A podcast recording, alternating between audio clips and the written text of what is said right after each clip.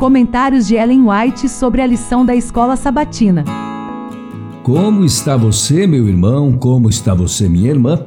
Hoje é quarta-feira, dia 9 de agosto, e nós vamos estudar o tema Dons do Jesus Exaltado. O quarto capítulo da Epístola aos Efésios contém missões que nos foram dadas por Deus. Nesse capítulo, alguém está falando sobre inspiração divina, alguém a quem Deus ofereceu instruções por intermédio de santa visão.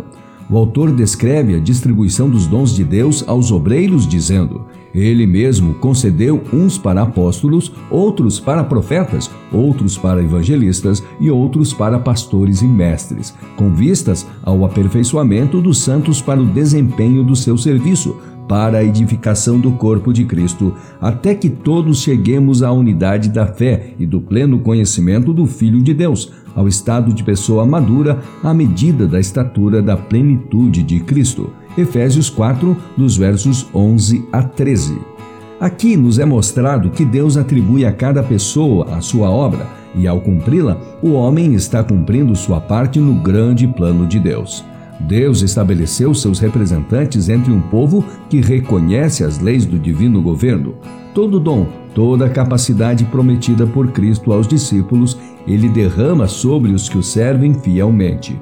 Aquele que concede capacitação mental e que confia talentos aos homens e mulheres que são seus por criação e por redenção, espera que esses talentos e habilidades cresçam pela utilização.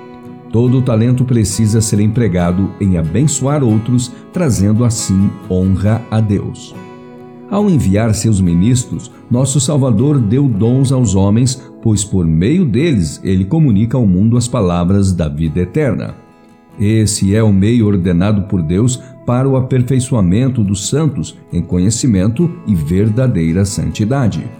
A obra dos servos de Cristo não é meramente pregar a verdade. Devem vigiar pelas almas, como os que têm que dar contas a Deus. Devem redarguir, repreender, exortar com toda a longanimidade e doutrina.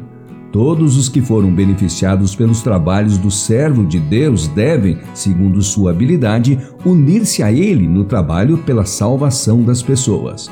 Essa é a obra de todos os verdadeiros crentes, pastores e povo. Devem conservar sempre em mente o grande objetivo, buscando cada qual preencher sua devida posição na igreja e todos trabalhando conjuntamente em ordem, harmonia e amor. Há alguns nestes últimos dias que clamarão: Digam-nos coisas agradáveis, profetizem ilusões. Isaías 30, verso 10. Esse, porém, não é meu trabalho. No nome e na força de meu Redentor, eu farei o que posso.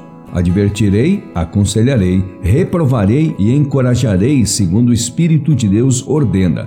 Quer os homens ouçam ou deixem de ouvir. Meu dever não é satisfazer-me, mas realizar a vontade de meu Pai Celestial, que me tem dado este trabalho. E assim foi o nosso estudo de hoje, com citações do livro Testemunhos para a Igreja, volume 6, página 194 e também volume 4, páginas 203 e 204. Amanhã é quinta-feira e teremos o estudo Crescendo em Cristo. Espero você amanhã.